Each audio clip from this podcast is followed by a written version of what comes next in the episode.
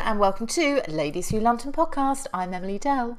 And I'm Alex Lacey, and we are qualified London Blue Badge tourist guides. Each week, we bring to you some of the best bits of London. We talk about our favourite people, places, and events with a bit of information, a lot of laughs, and a whole lot of fun. We can be found on Instagram at Ladies Who London podcast and on our website, skydemily.com. And alexlacey.com, as well as, oh, I've forgotten, Oh, ladieswholondon.com, uh, which is the dedicated website for the podcast and the things. Oh, I was so close. You were so close. I was so close. We are I just had a brain fart. Brain How are you, fart. Emily Dell? I am very well, Alex Lacey. Yes, it is absolutely roasting. Are you feeling the, uh, the stinking hot. sweatiness of summer? Yeah, I've been sweating pretty much all day. Mm. I went for a, a swim in the docks today at about six o'clock to cool off. And I'm back to sweating again, so that's nice. Were there any seals? No, it's in the dock, not in the river. Oh, but don't you get? I thought you got seals in the dock. I don't think so. No. Well, I didn't meet any. Oh, that's sad. That's good. And I can actually see a little inflatable. in My paddling pool's Your paddling out. pool is out. Yep. Still in my swimming exciting. costume. Oh yes, God, look at that we go. lycra. Oh, yeah. Yeah. It's a sexy look. How are you? What have you been up to? Are you still sweating? So I, I am, um, and I have been wandering and skipping around gardens this week. So yeah, I've had a lovely time. I've taken a group of how many people did I have? Ten people on the last garden tour around gardens in Derby. Nice. Yeah. What good gardens are in Derby then? So where did we go? We went to Chatsworth House. Oh, my nice. gosh, have you been there? Never. It is absolutely beautiful. Um, where else did we go? We went to Renishaw Hall, Cottesbrooke Hall. Lots of amazing gardens, which had so much history attached to it with these grand houses that we wandered round and saw paintings and chandeliers. Had lots of tea and cake. Oh, it's great. Amazing. Mm. Aw, that sounds lovely. Oh, that's lovely. That was very nice. And how's your week been? Um, I think it's been good. I can't really remember. Mm-hmm. Um, what have I been doing? Oh yes, no, I did. I, I um did a lovely tour uh, with Joe Falcon Cross, who uh, does listen to the podcast. So hi, Joe. Hi, Uh, Joe. This weekend on Saturday, uh, me and her and her dad. We went out and it was pretty darn warm, uh, but we made it through. Um, and I had my te- right. Get this. My first day off on Sunday for about three months. What? Three months? And I was so happy. I only did about 10 minutes of work in the entire day. oh my god. What did And you it- do? I, I mean, I, I did, I tidied my house a lot. done. I watched quite a lot of Netflix. Mm. I had a, I had a nap, mate. I had a nap. A nap. A nap. I, I'm a big, a big fan of naps. Yeah, you are. Um, I really am. And I had a nap and it was lovely. Um, and I went for a walk and it was just, it was, yeah, I just needed to not work and it was exactly perfect for me. There you go. God, first I, so I three months. did very little and achieved very little as well, and that was the whole point of it. No, well done. Well done. So, last week, what were we doing? What were we talking about? Come on, brain. We were talking about Ham House. oh, we were. Oh, yes, Yeah. it was my go, wasn't it? Yes, It was your go. Yes, I took I took you to Richmond You did. virtually, and um, yeah, we went around the gardens. I spoke about the history of Ham House. Yeah. And the uh, the secret shenanigans that used to happen in the gardens as well, which yes, yes, yes. piqued my interest a little bit. Yes, and that was your podcast pedestal pick. That was my po- podcast pedestal pick, the secret conversations in the garden, Mm. over the machinations and the flirting and all of that lovely stuff. Yes. And what did you go for? So I went for the sealed knot. So Elizabeth Murray, who lived at Ham House, she Sorry, was entwined. knot, I say? sealed knot, but on Instagram you might have noticed that I wrote sealed knit uh, by accident. So this wasn't kind of some But the WI, that isn't it? knitters um, that were, you know surrounding people in wool. Uh, no, it was um, led by lots of influential people who wanted Oliver Cromwell uh, out and Charles II in. So I went for this kind of secret underground club. Really good pick. Yeah. And it was very, very close this week. It was 47% to 53%. Oh, that is close. And the winner was you, the Oh, Knit! Society. Oh, God. Even though I spelt it wrong. Even though you spelt it Fantastic. Although I think on the post itself, I spelt it right, but on the uh, actual Instagram Yeah. story. Anyway, oh, great. Fantastic. Well done. So I think that's 13 11 to me. Are we sure about that? Because I won last week. You did win last week, but I was still one ahead. What? Yep. So one ahead. Oh, okay. Yeah, so now I'm two ahead. Maths. Maths has never been my strong point. No. No, dear. No. No. Um, can I do a quick little shout out? Yeah, sure.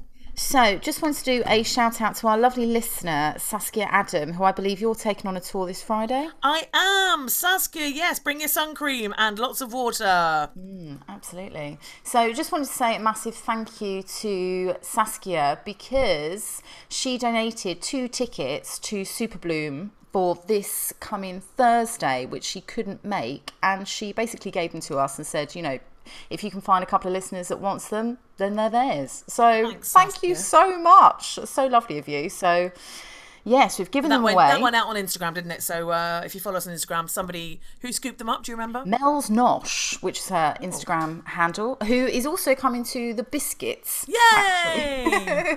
in Bermondsey on the 17th of September. Amazing. Oh, fabulous. Wow, what a lot of lovely culture for Mel. Yes. That. Oh, on that note as well, I just wanted to say I know that I have had a few messages come through about people wanting to go to the biscuit factory, and I'm going to have to do two. I know. this biscuit gonna have- factory. it really has. Like everyone's gone bored and mental. Um, Love it. So I've got to do two dates because it's so popular. So we've got the 17th of September. You know who you are because I've WhatsApped you and we've got a group going. Those that want to come but have yet to be put on a WhatsApp group, don't worry. Your happen. life is gonna Yeah. is gonna be filled with biscuits at some point. Yeah. And before we get on to this week's podcast as well, just another reminder that uh, on the, was it, 15th of August, is that right? We have our live podcast recording, which is going to be on Zoom. You still have time to sign up. Um, go to the website. I Apparently I made a mistake on the on the date, on the timings, which meant it looked like it was going to be a 26 hour recording. it is not. It's going to be about a two hour recording. So Emily had a you freak know, out. I, I really did. I thought, oh my god, really? 26 hours? And one of our listeners, Stacey, also let me know as well. So thank you very much. No, don't worry. It will be the the fifteenth, the Monday at seven pm GMT, um, or BST, I think I should say. Uh, and it'll be about approximately two hours, depending on how much we drink. Um, but yeah, it won't go all the way through until Tuesday evening. So do not panic. Um, but Imagine there we're are. just gonna relive every episode. Yeah, exactly. We're going to go through them all. Um, and then the yeah, um, so the tickets are free. They don't have to pay anything, but they are um, there is a, a capacity limit. So we've got quite a lot of people, I think, signed up, haven't we already? So yes. if you do want to so come, come on, sign up. You do need you- to supply your own alcohol, but yeah, exactly. Um, and you don't need to sort of sign up if you're watching several people to a device. That's fine. You only need to sign up once because it's just a Zoom link. But we can only fit so many people in the Zoom room. uh, so there we go. Uh, right on into this week. yeah, where are we going? Where are you taking us? Well, Elephant and Castle is where Oh, we, yes, we stopped. Uh, and I've decided to chat about the 40 elephants. Now, have you been have you been a good girl and not I looked have it up? been a good girl. I haven't looked it up, and actually, somebody. Uh, I forgot actually wanted us to talk about the 40 elephants. So this Oh, really? is perfect. Yes. Oh, fabulous. Okay. Well, in that case, uh, job done. So, cast your mind back, if you will, to 1915. We're at Selfridge's department store. Uh, this is, you know, the, the peak kind of glamour era. Well, I say 19- uh, 1915, it's sort of mid First World War, but, you know, going into those those lovely kind of ni- 1910s and then 1920s fashion as well. So we're in Selfridges. And as we're at Selfridges, um, a variety of very well dressed, very expensive looking women start coming into the store in little groups of maybe four or six. And all of a sudden, up in front of the store pulls a huge limousine. And out of this limousine steps a fabulous woman dressed in furs and diamonds. She's tall, she's striking. Her name is actually Alice Diamond. Great name. Alice Diamond. Alice Diamond, God. covered in diamonds. Alice Diamond. Um, and all of these women are dressed in furs and expensive dresses and all this kind of thing. And they all come into Selfridges. Alice Diamond comes in as well. and they shop and they browse and they try on clothes and they get giddy about the latest hats and they look at some jewelry. And they stay for about an hour. And you know this is the time when it's very everything's very modest. So the uh, the women trying things on you know you have your your shop workers there but they'll mostly be sort of left to their own devices. And and they fit right in you know selfridges high end they fit right in.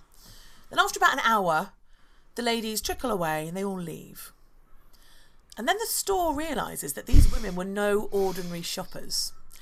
They were part of a group of women called the 40 Elephants, which was London's first known all female gang.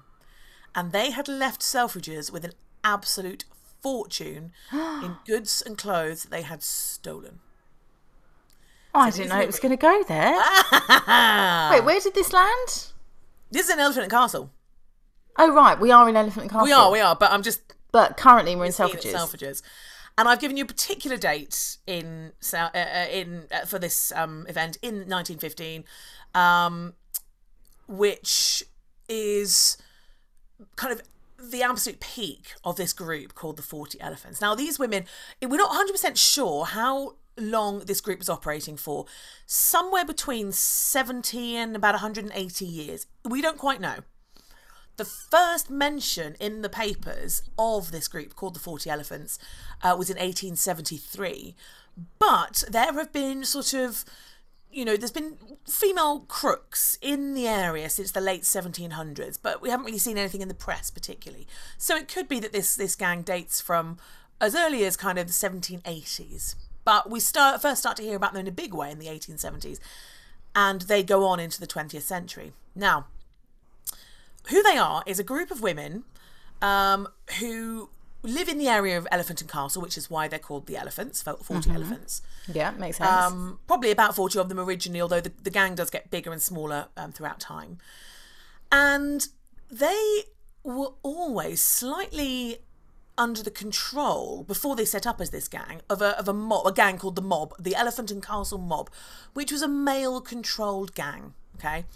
And this this gang, they you know there were quite a lot of gangs around London, and this this gang in Elephant and Castle were pretty, you know they were they were pretty rough. They were very violent, mostly male controlled, and they did use women when they were needed, but usually kind of as accomplices or maybe as a sort of decoy.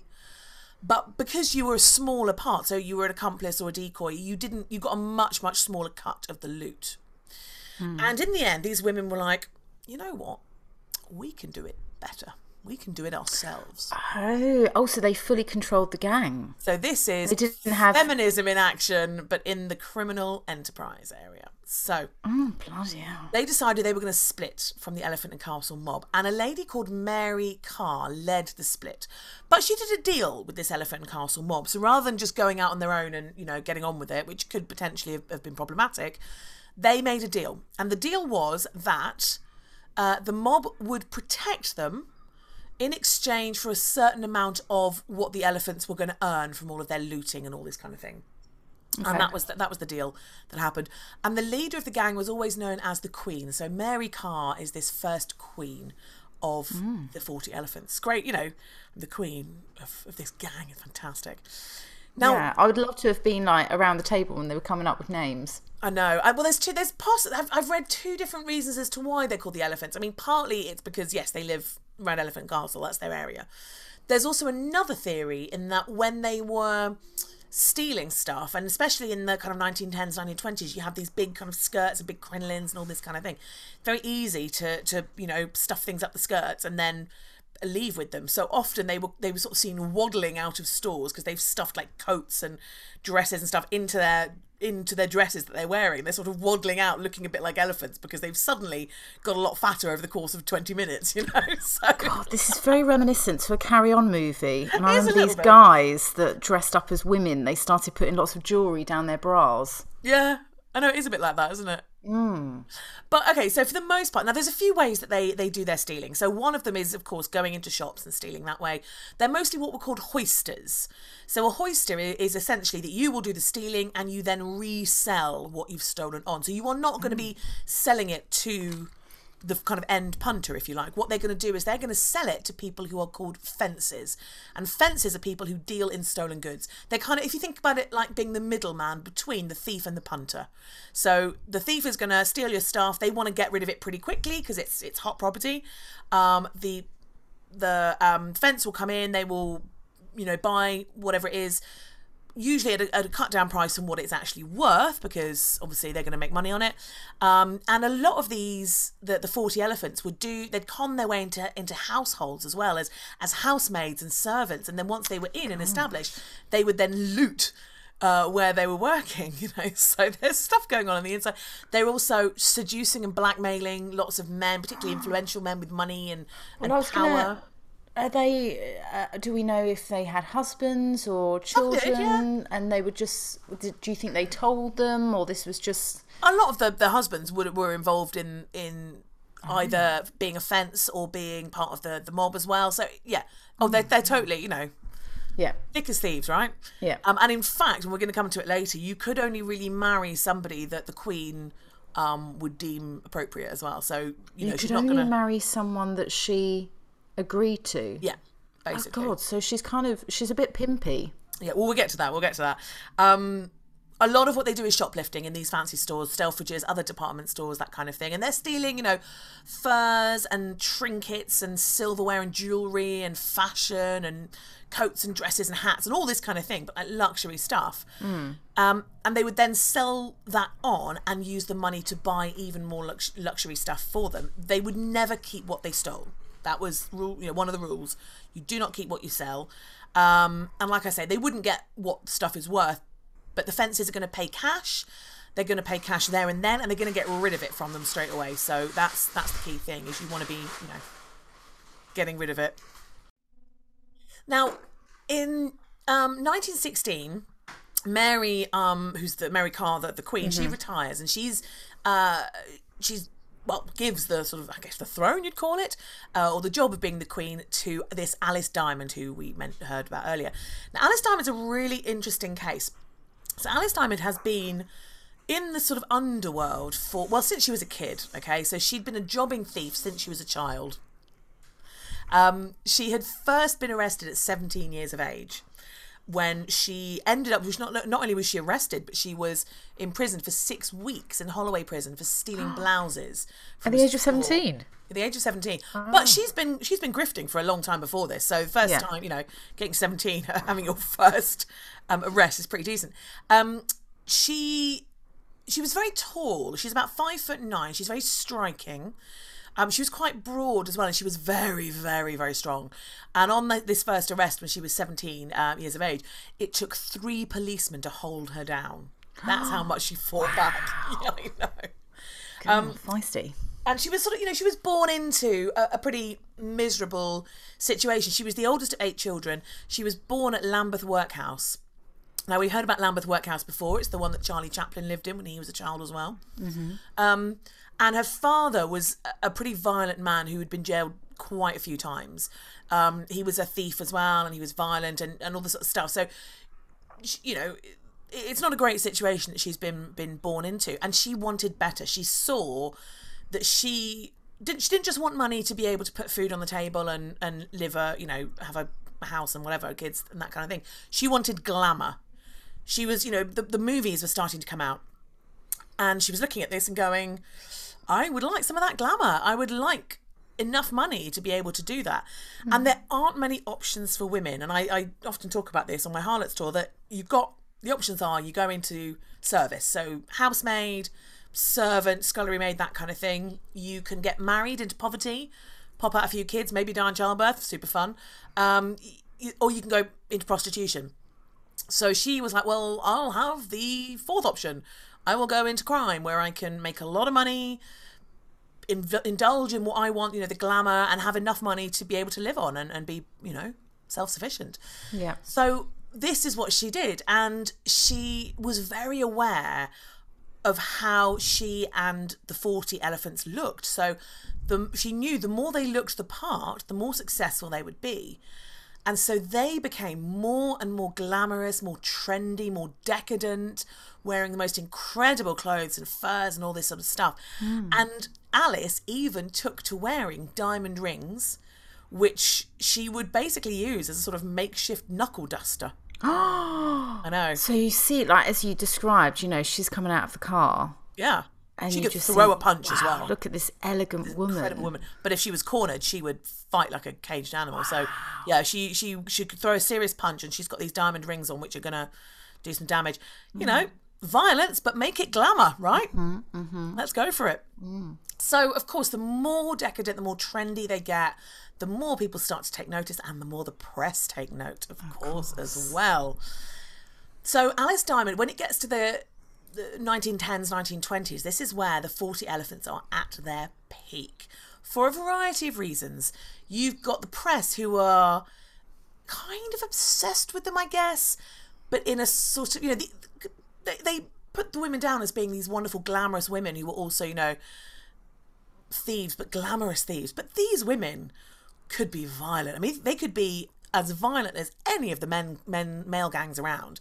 So the press would put them down as being these sort of lovely, genteel, like almost sort of gentlewomen thieves. But actually, they was they were rough as old boots. Hard as nails. Yeah, absolutely.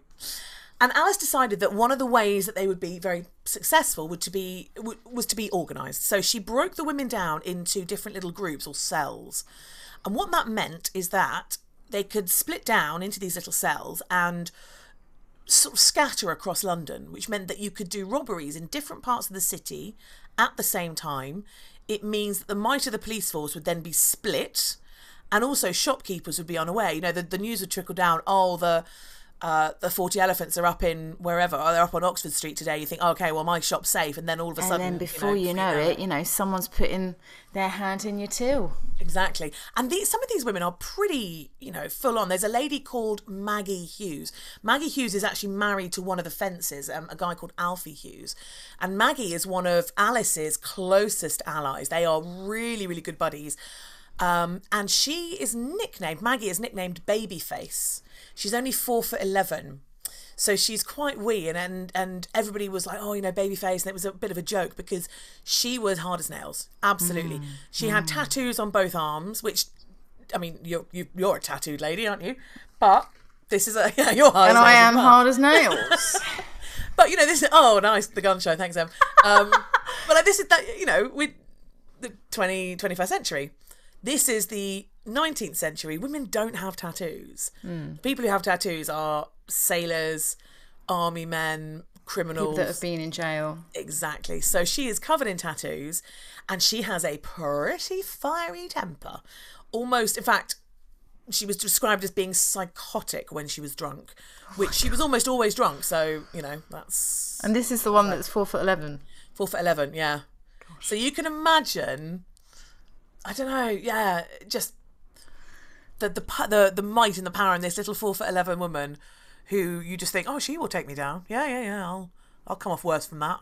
Especially when her fa- uh, her name is Babyface. Yeah. That's just so funny. Shout out to Katie Wignall, our own little uh, mini mini scrapper, who's uh, who is short, but I reckon would also come out top in a fight. Yeah, she would. She absolutely would. Um, so you know, this is the kind of women that you've got involved in in this uh, in this gang, and so in order to sort of keep them in line, Alice decides she's going to create a code of conduct, which was called the Hoisters Code, and it's actually very democratic.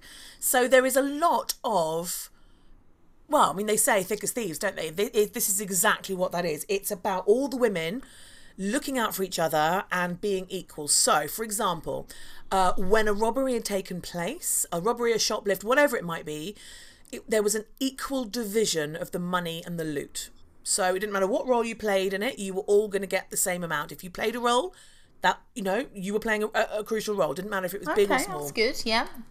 If somebody got arrested or put in prison, the gang would then uh, it was it was expected that the gang would care for the family and the dependents of that person who'd gone into prison. Oh, very nice. Very nice. Yeah. They would always provide alibis for each other, Okay. and there was absolute loyalty as well. You could be punished with beatings if you weren't mm. loyal. So that meant things like you there was one of the things that was absolutely off the table at any point ever was stealing from each other. And this mm. could be money, but this could be boyfriends as well. Oh, right. Uh, you know, Alice Diamond realised that if you've got a load of women together, sooner or later there's going to be a love triangle. There's going to be somebody who's going to mm-hmm. try and pinch someone's mm-hmm. boyfriend and this, that, and the other. And the whole thing's going to, because she knows that if, if you get a bit of infighting in a group, it's not going to last.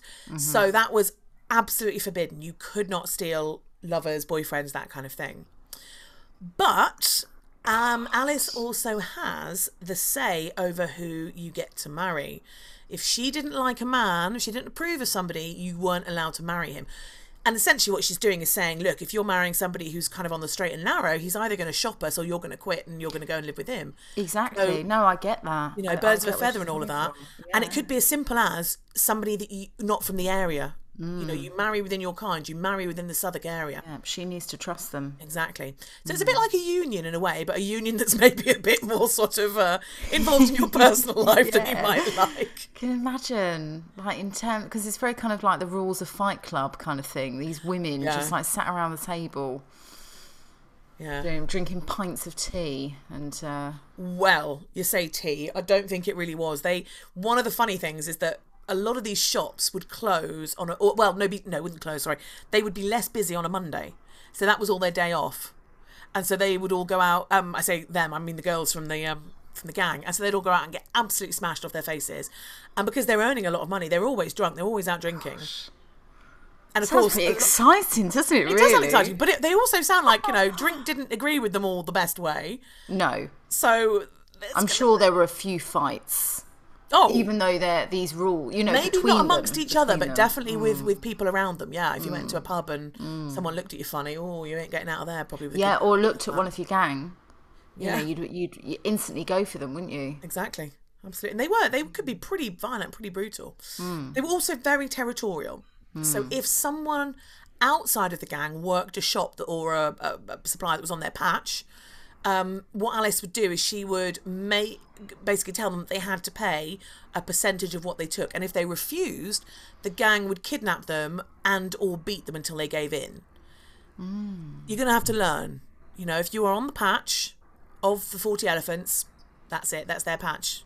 But given that their patch is also going up to Selfridges, I don't quite know how they, uh, where they drew the line. But I think we're probably talking about around Elephant and Castle. Yeah. And of course, the newspapers love them because they're glamorous and, and like I say, they, you know, it was, they just thought it was amazing. These women going in and oh, aren't they gum? Have they got gumption? But actually, they're going to be, you know, smashing your face in down the pub as well. Um, now, as I mentioned, the 1910s, 1920s is when they get really notorious. And I want to go into a couple of the different tactics that they used Oh yeah, nice. to, to steal things. One of the, the things that Alice Diamond tells them all to do is to have secret pockets and kind of hidey holes in their garments. Now, as I mentioned, you have sort of big skirts, um, you know, big jackets and things like that. So they would put in secret pockets, but also you can just fit a load of stuff under these skirts as well. Mm. There was one 19 year old girl who was arrested at Whiteley's shopping emporium, which is where Whiteley's shopping centre is today, and she had a bag around her waist, and in that was 45 stolen items inside. That's a huge amount. do I don't know, know what? what? I don't know what, what was in there, Wow. but the, yeah, the police report says 45 stolen items. Gosh, She was going for that day, wasn't she? I mean, right? Yeah. Well, they caught her on that day, but um, one woman had a false arm in her blouse, so she had uh, sort of her Oh. one real arm, one false arm, and then her other real arm is underneath, and she's using it to sort of while people oh, I love that. That's so... Stuff. Bring it underneath. It's fantastic. Nobody shake my hand. Exactly. Just yeah. Well, just not that one. Uh, the other one you can shake. Um, so what would often happen is a lot of these women would go in in these small groups and they would go in and they'd go up to the, the, the counters and they'd start sort of, you know, chattering away. They'd be really excited and they'd be looking at the latest fashions. And they go, oh, you know, you know the way you kind of do if you're excited. Oh, no, mm-hmm. try this one. Try th- this would look amazing on you. And then everything they're not, you know, that they're, taking off, they're sort of dumping on the side on the counter. Mm. And while the shop girl is busy sort of looking at them and helping them and being like, oh my goodness, this chaos, Alice would then come in nice and quietly, nice and gently. Nobody would take any notice because the shop girls are looking after this sort of gaggling, the squawking gaggle of women. And she'd come behind, she'd then rest her coat on the countertop on top of these things whilst looking at something. And then she would pick it up and scoop other up, uh, other items up underneath as she went. A real kind of sleight of hand stuff. Absolutely brilliant. Another tactic was called the crush. And this is where uh, a group of these women would, would press really closely around the counter and they wanted to see, you know, trinkets or makeup or items or whatever it was.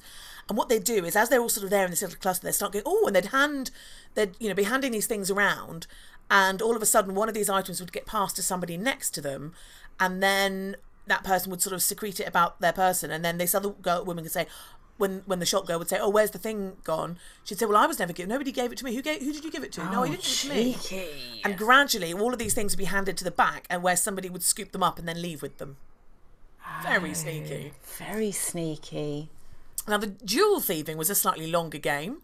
Um, well, a couple of different ways of doing it. One of them would go in, they'd ask to look at, say, a ring or a necklace or something, take a really long look at it, you know, sort of do that whole thing of, oh, I don't know, mm, maybe, maybe I shouldn't, oh, maybe, and spend enough time that you'd kind of memorize what it looked like. Then you'd go to a forger who would make a copy, and then you'd go back in with the forged version, do the same thing again, take it out, And then have do a little and swap over. Yeah. Sneaky, mm. sneaky. Sneaky, sneaky. There's quite a fun tactic that comes in in the in about 1917, which is the chewing gum tactic. Oh. So America enters World War One, and all of a sudden, you know, American things are coming over and being very popular. And one of these is chewing gum, and so it's not unusual to see women wandering around chewing gum. So you'd go in with you know, chewing gum, and then you go up to a counter, start looking at things. You stick the chewing gum underneath the counter. Yeah. And then you could stick something to it. So maybe a ring or a gem as you're looking at stuff. Pop it underneath the counter, stick it to the chewing gum, which then if they say, Where's it gone? You've stolen it, they have nothing incriminating on their person. if the police are called, they can't find anything. And then a bit later on, another woman can waltz past and collect all the stuck items. Gosh, I mean that wouldn't happen now because you'd get all the DNA in the Yeah, DNA right. in the chewing gum. Um, oh wow! Oh, I like that. Good, isn't it? Yeah. And because we're in the 1910s, 1920s, they also, because they've got a lot of money to, to a lot of cash to flash, they start buying cars, which are very new at the time. So again, very glamorous, mm. but it's also good for a fast getaway. Oh yes. And so what they would do is they would do this amazing kind of getaway, then they would rendezvous with an accomplice somewhere, hand over the goods, and then keep driving, so that when the police finally do catch up with them, they'd be super confused because there's no stolen goods in the car because they've already been handed off. Ah. Crafty ladies, very Yeah. crafty. the slight problem with this is that well actually no. So with the cars it means that you can then go further afield. So you can go outside london and other cities uh, around the country the south well actually i think they'd go as far as birmingham sometimes. Uh, you could then get out and get to these different places and then get back in time before the lockups closed at night and you could put everything in there. Um, it also helps because out of London, people's faces aren't going to be known. And this is the problem that we get with Alice. So Alice Diamond becomes so famous that her face becomes known. Mm-hmm, But she plays into it. So if you imagine, she walks into a store and all the security staff going, It's Alice Diamond, it's Alice Diamond, follow her. Be, you know, stay on her. So all the security are looking at her, all of the shop girls are looking at her, they are keeping a very close Oh, I eye. know what you're going to say. And then they're not looking at the other women who are coming in. And yeah, the other the- elephant that's just Yeah. walked in, who's you know inconspicuous, four foot eleven. In she comes, baby face. Exactly. There we go. Mm. It's very, very clever. Mm. But Alice's undoing slightly comes in with her code of conduct a little bit. Okay. And it's not the way you might think. It's not sort of people having boyfriends that are stolen or, or, you know, doing each other over on loot or anything like that. It's something a lot, you know, more innocent, really. Um, one of her members, a lady called Marie Britton, meets a guy, falls in love with him, and gets pregnant. And she decides to get married to him. Now, he is not from Southwark, and Alice has not given him her blessing. So they are newly married. I believe Maria is still pregnant at this point. This is December the 20th, 1925. And Alice decides that the, she's broken the code and she needs to be, um, well, punished for this. Also involved in this is Maggie, Babyface, who by this point is off her face on whatever, because they would all drink a lot. A lot of them would take cocaine as well. Alice didn't, but a lot of the others would. So um, Maggie by this point is off her face, and they decide they're going to go and meet her out some punishment. So they they meet at uh, the Canterbury Social Club, which is near well was near Lambeth's. Um, there's a market that was called the New Cut. I think it's where the Cut is today, or, or near there. And they all got very smashed together, and they got very angry and they armed themselves with lumps of concrete and stones and bottles and they marched to Marie Britton's home. And they held her at gunpoint and they beat her husband within an inch of his life. yeah. Oh, see, Really it suddenly got very serious. Very, very serious. And especially, you know, this is just her marrying somebody that Alice hasn't given her her The blessing. to. And it was so huge, this whole thing, you know, sort of spilled out into the streets and everything. It was known as the Lambeth Riot. And the police were oh. called and they arrested people. Alice was sentenced to 18 months in prison, and oh. Maggie, or Babyface, got 21 months because oh, she was the real kind of rabble rouser. She was the one who yeah, sort of incited the whole thing. So when Alice came out of prison, fairly obviously her position as, as queen had gone because she'd been out of it for a year and a half. The gang needed another queen. So a lady called Lillian Rose Kendall was in, and, and Alice Diamond just couldn't compete when she came back out. So she, instead of, of going back to uh, the gang, well, she was sort of still vaguely involved. She started to run a brothel in Lambeth instead. And what she did is she sort of cultivated the new generation of shoplifters. She, whenever anybody wanted advice on the best way to do it, they'd go to Alice Diamond and she'd sort them out. She'd tell them, she'd, tri- you know, she'd teach them how to do it, and then pack them back off to the, the gang. Oh wow! But she would stop doing it herself. Yeah, I mean, she may have done bits and pieces still. I don't know. But as far as I'm aware, she sort of took a bit of a back seat. I mean, she was still loyal to the gang because let's face it, that's kind of the whole thing, isn't it, right? But no, Oh she, she took a back seat. Um, she might have done bits and pieces. But Lillian Rose Kendall is the lady in charge. She's the queen. She was known as the bobbed hair bandit. She had this sort of short fringe and these curls. You know, we're in the 1920s, so it's quite a Yeah, fashionable yeah, yeah. hairstyle. And she, her speciality was smash and grab raids. She had a car. Um, oh, and I, actually, I need to tell you about Maggie's car as well. She had this car, and she once smashed through the Cartier windows uh, and and did a smash and grab on Cartier. So there's a lot of cash going around. I have to tell you about Maggie's car. I forgot to tell you about that. She was Maggie was quite bonkers. Um, and one of the things she had was this car where she had installed, and I absolutely love this. She had um, a periscope on the roof installed on it, so As that she do. could spot the police before they spotted her. Oh. Although to be honest, if you're driving around with a periscope on the top of your car, I suspect they're going to spot you anyway. I mean, that would be a little bit peculiar if that suddenly drove past. yeah, Wow. yeah. Okay. Now, um, a lady called Shirley Pitts took over in the 1960s. Now, the 1960s was a much smaller operation for a variety of reasons. Firstly, security and surveillance has improved massively, so they have that to mm. contend with. Secondly, fashions have changed. It's harder to shoplift by putting things inside your clothes. You know, the 60s are all skin tight pencil pushers and or pedal pushers and and you know pencil skirts and things like that. There's just ain't the space to be able to secrete things about your person. Yeah. So it's a lot, lot harder. When do you think the 40 elephants were officially disbanded? I mean, I'm just so impressed that already they've gone from 1915 to 1960. Well, don't forget, they were first mentioned in the press. Oh, in the 19th police century. books, um, 18, in the 1870s. Yeah, They may have been going earlier than that. I mean, I'm yeah. sure there's, there could well still be a branch today, but you're asking me when they stop. So I Yes, would they have officially say- disbanded. Officially, I would say 19. Correct. 85. 1992. 1992. 1992 is when they were officially disbanded. It hadn't really That we know been- of. That we know of. I mean, the the the gang hadn't really been that big for for a couple of decades. Like I say, the 20s, 10s, 20s was the peak. It went on into the 60s, but realistically, um, it hadn't. It sort of already kind of passed into legend and folktale by the 1990s. Um, and the, the reason it ended in 1992 is when the last queen, Shirley Pitts, died. So clearly, it wasn't really nobody was interested in taking over that. But this was one of the most successful and longest lasting criminal gangs in English history. And notice I did not say women's gangs, I just said gangs. Lots of the men's gangs rose and fell. The the um uh Elephant and Castle mob had already gone, you know, they they they went, but the women carried on. So there you go. If you want to know about doing crime, it's the women you need to speak to because we've got the staying power. And I wonder, uh, is that because, you know, people just wasn't expecting it to be a woman, so they could kind of get away with more things? There's definitely an element of that in it, yeah, absolutely. That sort of thing Oh of my god. the women wouldn't. Yeah, you, you would not expect them to be going out there and, and doing stealing. I mean, obviously, I don't condone stealing, but I can imagine just the camaraderie of being part of this gang, and at the Yeah. end of the day, kind of, you know, coming back to this kind of. I guess they would have had different places where they lived, but maybe one main place. Oh, they, would- they, they used to um, gather in the pubs in Elephant Castle quite a lot. Wow. Yeah, amazing, Wow. Yeah.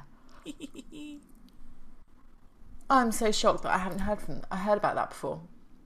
It's really, I mean, it's yeah, okay. We mustn't condone violence and crime, but as No, a no, no. But you know, it's it's a historic. I mean, we look at violence and crime all the time in history and movies and stuff. But I mean, what a story! What a story! Absolutely, and to go on for that long, because there must have been so many family members entwined with that, where, Hmm. especially in terms of trust, you would imagine that it goes through generation. Oh yeah, absolutely. Daughters and yeah, yeah, kind of yeah, yeah. And you've even got this fence. You know, Alfie. Um, can't remember his name now. Alfie. Uh, whatever. Who is also, you know, he's this um part of it. He's the fence. He's not part of the gang, but he's he's sort of tangential to it, really. yeah, yeah, yeah. Maggie's husband. I can't remember what her surname was. Wow, gosh, So there we go. Podcast pedestal. wow. There's so many cruxy points. Lots of fun bits, isn't there? Yeah, but it's your story, so you get to choose the podcast pedestal. Okay, well, I think I know what I'm going to go for straight away. I'm going to go for this Lambeth riot. Oh, okay, where good one. They go and, and beat up Marie Britton and her husband. And it, because that's the start of the downfall of the whole thing, and particularly the downfall of Alice Diamond. That's, yeah. That's the one I'm I going like for. it. I like it. I like it. I well, I'm quite tempted to go for Alice Diamond because the way that you kind of dressed her up, literally, um, was quite extraordinary. But I think I'm going to have to go for the rules because it is so kind of on the Fight Club feeling. Isn't it? and you know you, they really had to drum in this kind of um, this idea of punishment because at any moment the story could have been spilled and Yep. I think I'm going to go for the rules. Okay, the Hoisters Code, it was called. The Hoisters Code. The Hoisters Code. Fabulous. Those are your options this week, gang. The Hoisters Code or the Lambeth Riots. Fantastic. As Emily yawns so so widely that she's. Can I just say that we are doing this at what is it? It's just turned 11 p.m. Yeah. But I'm going to write that down. Hoisters Code. okay. oh Fabulous. dear. Well, thank you very much, Alex. That was fantastic. Pleasure, treasure.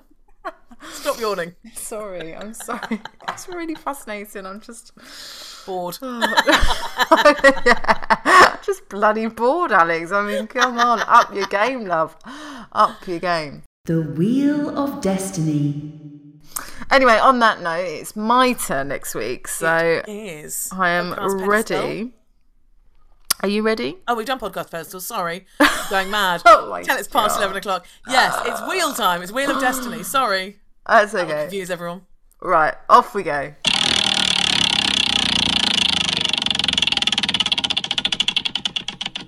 It's landed in Battersea. Ah, Batasia. Oh, now we have actually had quite a few requests, and we've got a request list of lots of things people have requested that we talk about. So I'm going to go for Battersea Power Station. Okay, fantastic. Well, that's just had a, a big refurb, hasn't it? Yes, yes, it absolutely has. Have you seen it recently? Have you passed it? No. It looks amazing. Like they, you can see kind of where all the apartments are now. You've got all the windows going along the sides. Yeah, and it's it's got so much history. So yes, Fabulous. And um, uh, we'll have to remind ourselves that Fiona Lucas got very excitable about the fact that Battersea Power Station should be called Battersea Power Station Station. Oh, she did, didn't she? Yes. I'm so sorry. I can't stop you. Gang, I think it's Emily's bedtime. Oh, it really is. So we are going to love you and leave you on that note, and we will see you next week for a bit of pa- Battersea Power Station Station. Um, and we're going to let Emily go to bed. Oh, big love, everybody. Thanks so much, Alex. Thanks. Good night, sweetheart. Bye. Bye.